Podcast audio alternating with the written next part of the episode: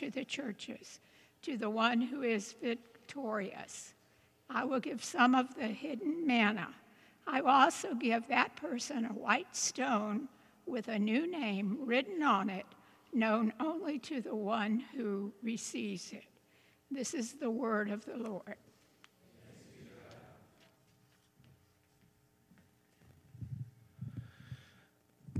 Thank you, Sister Linda. Uh, we are today continuing our, our series uh, on letters from Jesus, uh, where we're looking at Revelation chapter 2, chapter 3, where Jesus is dictating to the Apostle John messages that he is sending to seven churches in Western Turkey, ancient Asia Minor. And through those churches, messages that he's sending even to us here today. We're taking each of those letters one by one, and today we've come upon the letter to the church in Pergamum. Let's bow our heads together and pray as we look at this passage. Jesus, we are so grateful. It's an honor. We're so grateful to be able to hear your word so publicly to hear your word preached, studied. And it's a, it's a gift that you've given to us in this country, in this place. And so we want to almost uh, honor that privilege and honor our sisters and brothers around the world who don't have that privilege by taking serious this moment where you want to speak to us and teach us and so it's by the power of the Holy Spirit that we ask that you would help us to be good listeners of your word and not just listeners and hearers, but doers of your word. So come and glorify yourself, Jesus. This time ultimately is for you. We pray in Christ's name. Amen. I think I have a simple burden goal here for you this morning as we look at this passage, and it's simply that we would understand this. Faithfulness to Jesus is costly.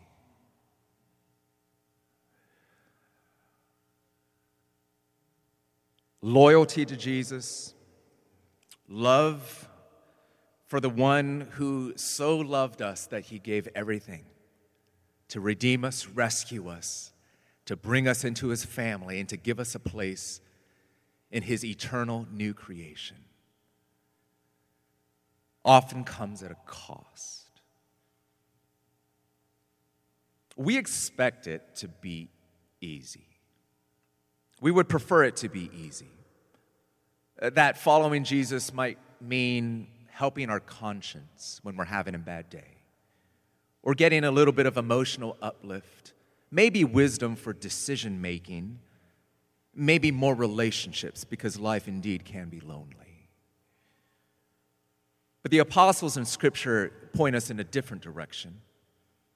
We're told in Acts chapter 4, 22, for example, that the apostles declared to one another, We must go through many hardships to enter the kingdom of God. Hardships it's just part of the deal. Jesus himself taught that the kingdom of God is, is kind of like a, a treasure that's so valuable, so attractive that a man, upon finding it, was willing to give up everything in his life in order to have it. A treasure that you would give it all up for. And Jesus also said elsewhere in his ministry, Mark chapter 8, whoever wants to be my disciple must deny themselves, take up their cross, and follow me. Dietrich Bonhoeffer was a minister who eventually was martyred for his Christian faith during the Nazi era in Germany. He reflected on this passage, wrote a whole book about it, called The Cost of Discipleship, and he explains the meaning of Jesus' words when he called us to take up our cross. Bonhoeffer writes Jesus says that every Christian has his own cross waiting for him, a cross destined and appointed by God. Each must endure his allotted share of suffering and rejection. When Christ calls a man, he bids him come and die. Notice Bonhoeffer's point. This suffering, this cost, it's the rule, not the exception. Faithfulness to Jesus is costly. For many of the Christians in Pergamum, the cost was severe. In fact, it was persecution. This is the, the first of two ways Jesus addresses this costliness of faithfulness. We'll get to the second one in a moment persecution first. There were some among them, these pers- uh, Pergamum, Pergamamium Christians, who had been executed for their faith in Christ. Jesus mentions this in verse 13. I know where you live, where Satan has his throne, yet you remain true to my name. You did not renounce your faith in me not even in the days of Antipas, my faithful witness, who was put to death in your city where Satan lives. Many have wondered who this Antipas is. The truth is, we know almost nothing about him, but we do remember his name. So honored are those who give up their life for the sake of Christ. Scholars have also wondered about the meaning of where you live, where Satan has his throne. Some have wondered if Jesus actually had a physical structure in mind. Perhaps it was the, the massive altar that was dedicated to the Greek god Zeus that was present in the city of Pergamum, about 120 feet by 112 feet, a large, imposing structure that had the inscription Zeus Soter, meaning our Savior Zeus. Or perhaps it was another structure, a huge medical center in Pergamum that was dedicated to Asclepius, the god of healing and medicine, uh, the son of Apollo, uh, the one who held famously a, a depiction of a, a, of a snake coiled around a wooden staff. A, a large medical center, kind of like an ancient, say, Mayo Clinic or NIH existed there in Pergamum. Uh, perhaps it was a large temple that we find erected in honor of Caesar. See, Pergamum was actually the capital city of the Roman province of Asia Minor. So there was a lot of government stuff going on there and it was therefore the major center of what's called the imperial cult, the worship of Caesar himself. That too was part of the religious mix of Roman life in this city. Perhaps it was all these things the throne of Satan, perhaps that was simply the cultural power of Rome and all that Rome represented, especially in its growing opposition to Christianity during the first century when this was first written. Whatever the case, Pergamum apparently wasn't a place very hospitable to followers of Christ. And so Jesus acknowledges and encourages those who remain faithful even in the face of suffering. And as we today participate in the International Day of Prayer for the Persecuted Church, and as we remember in particular suffering Christians in Ethiopia, maybe today's a good day for us to notice these words of Jesus and to learn a few things about how Jesus himself speaks into persecuted contexts. Notice, for example, he doesn't at all sensationalize persecution, he, he doesn't romanticize it, pretend it's like some kind of glorified badge that we boast in. He's not interested at all in the kind of victimhood that these days, unfortunately, can characterize so many Christians here in the West, a place where we do enjoy many religious liberties. True, Christianity is becoming culturally decentered out of the mainstream spotlight more and more, and there are pressures that are coming along with that. And yet we see no sense of Jesus sort of inviting his followers to lick their wounds and to overinflate the ways in which they live costly lives. Jesus doesn't invite us to pity them, our persecuted Christian brothers and sisters. Rather, he invites us to seek to be more like them.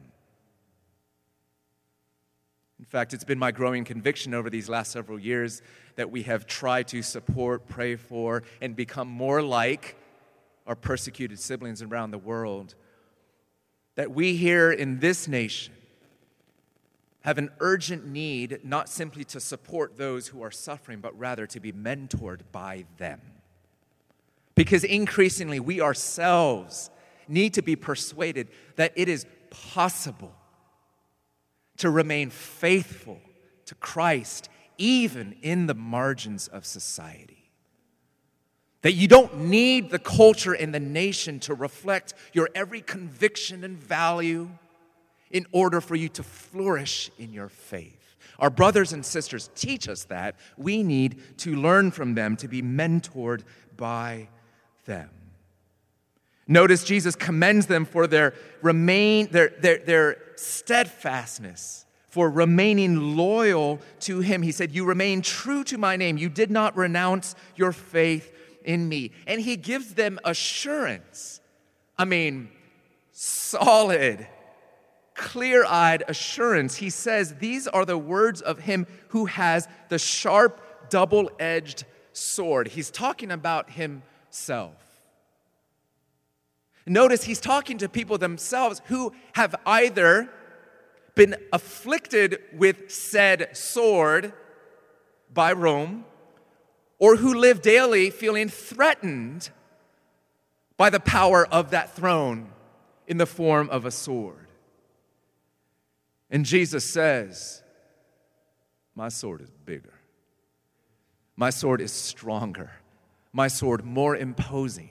He uses this word, rhomphaia, and lots of different Greek words for sword. He, he picks the biggest and baddest one the one where any Roman citizen would have been familiar as to its reference to a, a, a, sword about three feet long with about a two foot long handle, just a handle itself, two feet long, wooden, a three foot long curved blade that was so heavy that it required two hands to hold it up, and was so strong that it was famous for being able to cut right through enemies' shields. That's what Jesus says his point is not just to present himself as an advocate for violence. He's showing that he more than measures up to the things that threaten the lives of his followers. And he's telling them to trust him, his might, his sovereign power, his commitment to their well being. And in fact, we have to notice Jesus doesn't patronize them either by saying, well, because of your suffering or your marginality, therefore you're sort of off the hook as far as following my word. No, he still expects of them obedience, even when they're hurting. You saw that transition in verse 14. He says, Nevertheless, I have a few things against you. He has the audacity to even rebuke and correct because he loves them so, because he loves us so. Listen, the point here is that being martyred for Jesus is not for everyone. But in fact, being hurt for Jesus is. Being martyred for Jesus is not for everyone, but being hurt and living the costs of faithfulness to Jesus absolutely is the normal Christian life. Some of the Christians in Pergamum had counted that cost, had embraced it, and they were persecuted for it. However, others in that church refused. They had forgotten that faithfulness to Jesus is costly, and they themselves had begun to succumb to pressures to conform and to compromise. And this is the second way that Jesus addresses the costliness of faithfulness. not persecution, but pressure to conform and to compromise. He addresses this in verse 14. There are some among you, he says, who hold to the teaching of Balaam, who taught Balak to entice the Israelites to sin so that they ate food sacrificed to idols and committed sexual immorality. Now you say, well, who's this Balaam guy that Jesus is referring to? He's from the Old Testament. He was a pagan diviner, a false prophet, in fact, who came upon the people of Israel. You might know this story about a talking donkey. That's related to Balaam. We won't go into that one here this morning. But we're told in verse 1 and 2 of chapter 25 of the book of Numbers this that because of the ministry and the work of Balaam, the men of Israel began to indulge in sexual immorality with Moabite women who invited them to the sacrifices of their gods. The people ate the sacrificial meal and bowed down before these gods. So Jesus uses this Old Testament story to say this is happening all over again in this church today, right there in Pergamum. The same two problems.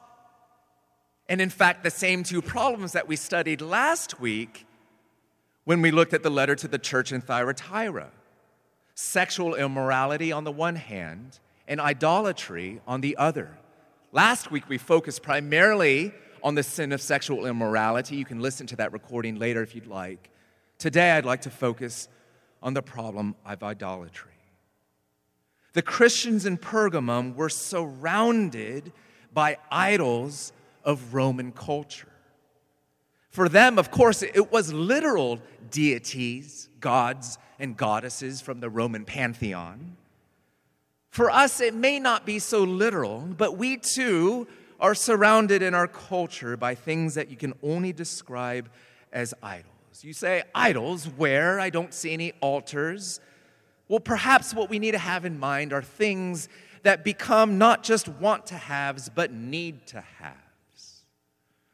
Things that our hearts crave, desire too much, in fact, where our grip on them is just a little too tight, that it's not too hard to start describing them in our lives as having a religious power, a religious grip on our hearts on our souls, things that we turn to, look to, to give us meaning, to give us happiness, ultimate happiness, to give us significance. Things in our lives that require us to make grave sacrifices in order to obtain them and in order to keep them. The Christians in Pergamum faced daily pressures to embrace these gods. But understand the way that idolatry often worked and the way that it worked in their lives was that the temptation to embrace these idols were just weaved right into their social lives. And this is what I want you to notice. What this was all about in this time was not, hey, friend, let's go to that local temple and let's just start doing some rituals and sacrifices. It was, hey, friend, will you come over to my house and eat a meal with me? Or, hey, coworkers, let's go celebrate sort of a, a, a work party. Let, let's, let's go celebrate that success that we had in that project that we just finished. Uh, let's have a good neighborhood party together. Let's enjoy each other's company. Meals, banquets with neighbors, coworkers, meals, however, that were explicitly dedicated by offerings to these gods. And so you can imagine Christians, by simply wanting to be friends and neighbors and co workers, would face pressures, sometimes subtle, sometimes direct, to bow to the idols of Roman culture. And I wonder if that helps us to understand what you and I face, sometimes without even realizing it, on a day to day basis. Friends, think together with me. What are the idols of our culture right here in DC? Maybe just weaved right into the fabric of daily life, such that you might find yourself participating in them and bowing to them without perhaps even knowing. We might reference an idol of material possessions or perhaps material comforts, the ways in which our lives are arranged around our consumptive habits. You could point to perhaps the idol of politics. And not just partisan commitments, but politics as sort of this ideological stranglehold eh, that we need to confess can often come upon our hearts and our minds, so much so that it becomes even an identity, a key feature to who you believe yourself to be. And of course, one of the best ways in which you can test whether or not your politics have become idolatry is if you have no ability to critique your own views or party or group. Have you critiqued them lately? and only find yourself able to find fault with the other side, whoever they might be. We might be able to point to the idolatry of freedom that we find in our culture. I don't mean civil liberties. I'm talking primarily about the sense that anything that holds me back must be bad. Anything that constrains my free ability to choose, to be myself, to do what I want, that is what life is about. That is an idol an idol of freedom, an idol of independence of the individual. We can point to the idol of the self. Everything revolves around me, my happiness. I, in fact, even get to create who me is, says our culture. We could point to other things like the idolatry of work and career, which in our city we must confess dominates so much of life. I don't just mean the hours you put into it, I also mean the fears and anxieties that you struggle with because of either what you want, you have, or you're afraid to lose. Matthew Perry, well known actor, famously one of the friends, right? Famous show in the 90s and the early 2000s was well known to have struggled with addiction and much brokenness in his life, but also was a very honest person as far as we can tell. He passed away tragically this last week, as many of you know. And he wrote in his memoir that came out a couple years ago uh, just what you might call honest confessions, a real candor uh, about the emptiness that he struggled with, which he said was part of the reason for his struggle with addiction. And this is one of the things that he said. All these years later, I'm certain that I got famous so that I would not waste my entire life trying to get famous. You have to get famous to know that it's not the answer. You might say, I don't care to be famous. Uh, that's not really what I'm after. Well, maybe for you it's something else. Maybe you want to get famous on your block. Maybe you want, you want to be known for something among your friends, among your coworkers. Uh, maybe you don't want to be famous, but you're really mad right now that you didn't get credit for that project, for that work. Are these two signs, symptoms, signals of idols lurking in our hearts? And I just threw out a couple. You need to do the work of thinking through it yourself. And I want to invite you to think about the ones that maybe are the least examined. Okay, I got to be honest, right? It's that first one that I most have on my mind that I invite you to think about too materialism. Because we live our lives surrounded by Amazon boxes and we kind of just shrug. And we're like, well, this is, just, this is just life, right? I don't know. Is it a box or is it an altar? I don't know. Jesus calls them and calls us to repent of these idols, to turn from them. But there's more going on in this passage than just that. He's not just saying, turn from these discrete problems in your soul. He's calling them to an entirely different way of looking at their followership in Christ. Because you see, the book of Revelation is actually a call to become what New Testament scholar Scot McKnight calls dissident disciples. Dissident disciples. A, a, a, dissident, you might know that word used in more of a political context. It, a dissident is someone who opposes an established religion or political system. Jesus is calling us to be different and to resist the seductive powers of the surrounding culture that we can actually describe as an empire. See, in Pergamum, the call was to resist Roman culture that was corrupting the church and the souls of the people in the church. And all throughout the book of Revelation, it's not found here in this letter, but if you're familiar with Revelation, you know Rome was actually described through the language and the idea of Babylon, the historical enemy of God's people. Uh, Babylon is the great oppressor, Babylon is the great threat. And of course, the charge that Jesus brings to the church is you might think you're the church, but you look a lot more like Babylon.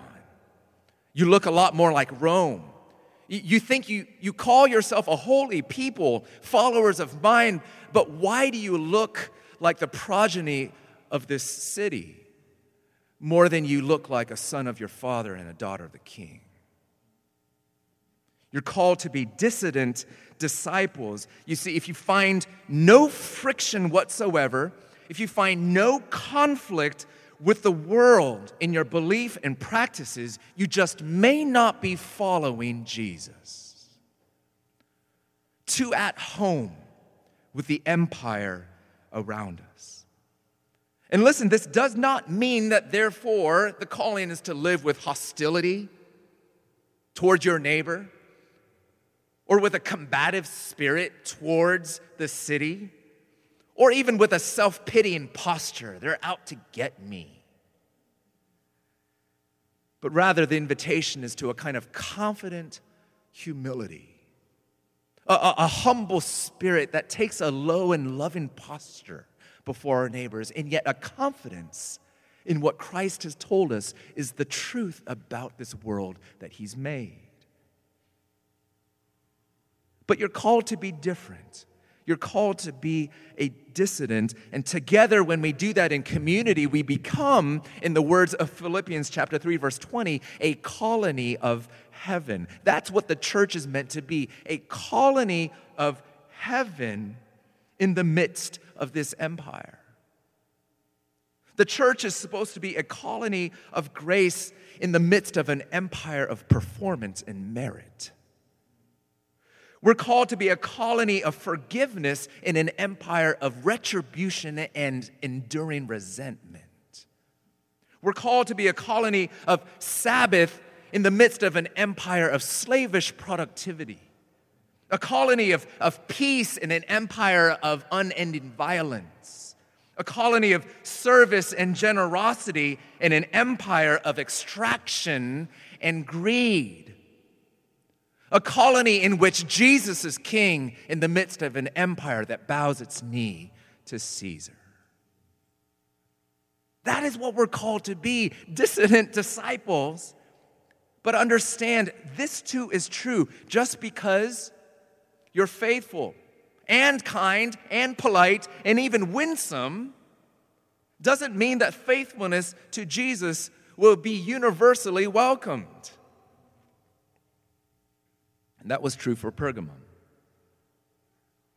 For them, and sometimes for us, refusing to embrace idols will come at measurable relational and economic cost. You say, economic cost? What do you mean? Listen, a fascinating historical detail behind what's going on here in the book of Revelation is this that a lot of society was arranged around what historians have identified as being trade guilds. That means everyone worked as people have always worked, but they were organized together, sort of among workers in a similar line of work. And so you got wool workers, linen workers, leather workers, pottery people, and so forth. And they were organized into these sort of labor unions or these work association, trade associations, or guilds that were very influential in cities like Pergamum and especially last week's city that we looked at, Thyatira. But all throughout the Roman Empire, this was the case. And here's the thing each of these guilds, trade associations, had their own patron deities, specific gods that you would worship in order to ensure that you enjoyed economic prosperity, right? So if you were a wool trades person, well, you better start way up the food the supply chain and pay some respect and offerings to the sheep god, right? the, the, the, the, farming God. And, and if you had to get some produce out on a regular basis, you better bow your knee to the agriculture God, and so on and so forth. Blessings for their industry. Members of these guilds, these associations, therefore, they would often share meals, like we described earlier. Food was offered explicitly dedicated to the industry's patron deity. That also involved sexual entertainment, as we talked about last week as well. And so here's the rub if you wanted to do well in your work, if you wanted to get ahead in your workplace, you not only had to belong to one of these guilds, you also had to worship its gods. And if you refuse, well, you would risk being an outcast. And not just an outcast, you would risk being economically deprived. You lose your position, your standing in society. You may no longer have any income. You might suffer hunger, even persecution, lack of food. Any follower of Christ in this time in Pergamum who belonged to such a trade guild would be regularly tempted, you can imagine, to eat food and participate in these meals sacrificed to idols and also to commit sexual immorality, which is what Jesus mentions here in verse 14. And so, of course, just need to raise this question for us as we try to translate that context into our own. Where do you, where do I feel social and economic pressure in our workplaces and in our neighborly relations to compromise and to conform, to just go along? to compromise and conform to the idolatries of our culture. Again, in our workplaces, students, in your schools, and in our relationships with our neighbors. And see, what we have to notice is that the real threat was subtle and gradual, right? Little acts of conformity, little acts of compromise, right? Where you rationalize, well, you know, it's just one time. Or, hey, you know, I mean, I know I, it's, this is for my family, or this is to make rent, or this is, I, I need to keep doing what's demanded of me in this work, or I want to keep this fr- friendship. I, I, I want to continue in this, relationship, or we minimize. It's not that bad. Right? I'm just kind of holding my breath and going along, right?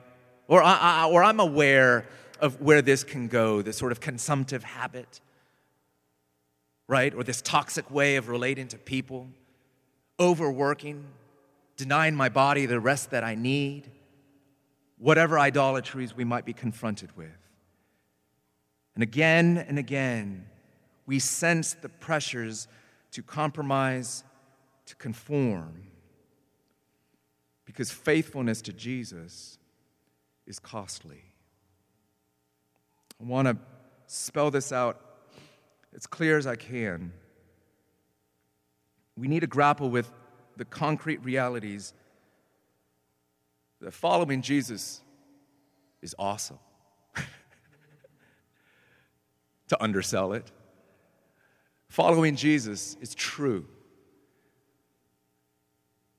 But you may not be as financially process, uh, prosperous as you otherwise might be if you faithfully follow Jesus. And you may not be as universally loved and respected among your peers if you follow Jesus. But you will have Jesus. Which brings us to our conclusion. What does Jesus promise to those who remain faithful? I mean, Jesus is real, tough talk. He gives some commendation, but also calls them to repentance. But he finishes, as he always does, in these letters with a promise. What does he promise to those who remain faithful? Verse 17. Whoever has ears, let them hear what the Spirit says to the churches. To the one who is victorious, I will give some of the hidden manna. I will also give that person a white stone with a new name written on it, known only to the one who receives it. All right, what's manna? What's Jesus talking about here? You know, in the Old Testament, while the Israelites were wandering in the wilderness after they escaped from Egypt in the Exodus, there's no food, no drink, so God had to miraculously provide for them. And manna was this bready substance that He provided every single morning. Bread from heaven was how it was described. God feeding His people in a time of scarcity. Jesus says, I will give you manna. And earlier in his ministry, he had taken up this picture from the Old Testament and he used it to refer to himself. John 6 48, I am the bread of life. I am the bread of life, Jesus says. Your ancestors ate the manna in the wilderness, yet they died. But here is the bread that comes down from heaven, which anyone may eat and not die. I am the living bread that comes down from heaven. Whoever eats this bread will live forever.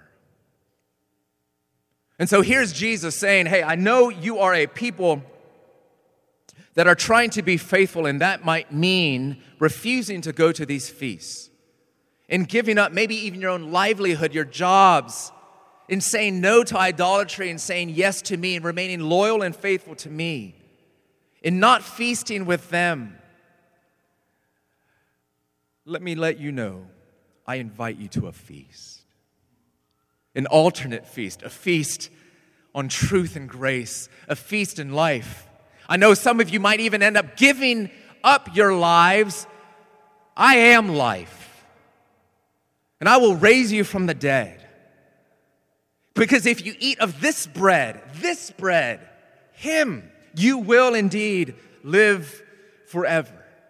And by offering these people manna, he's of course hearkening to what he's going to describe in fuller detail in Revelation chapter 19, where we're told that history itself is going to end in a feast, a great feast, a banquet called the marriage supper of the Lamb, the best wedding reception you could possibly imagine where we're going to celebrate Jesus' own marriage with his own people, you, me, together, eating and feasting and enjoying the very presence of our God. And so, to those who would dare not eat and to absorb the cost of faithfulness, Jesus is saying, You will not hunger. hunger. I will feed you.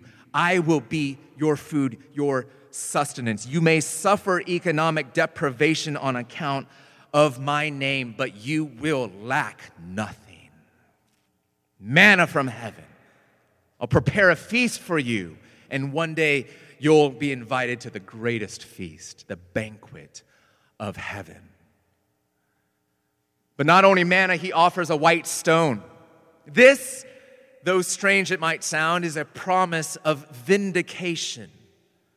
See, in ancient Roman courtrooms, jurors would cast their votes as to guilt or innocence. They would cast their votes by dropping in a pebble that was either white or black for a verdict that would be counted up using colored stones and pebbles. So a white stone would mean a vote for acquittal. Jesus will give you a white stone.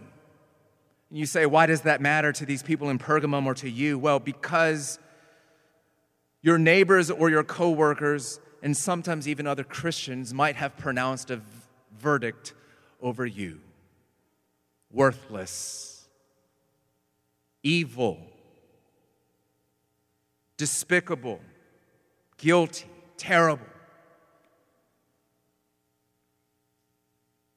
Because of the things that you hold to, or the people, the, or the Savior that you believe in, or because you believe in what's believed to be outdated or regressive or even oppressive ideas. You might be falsely accused.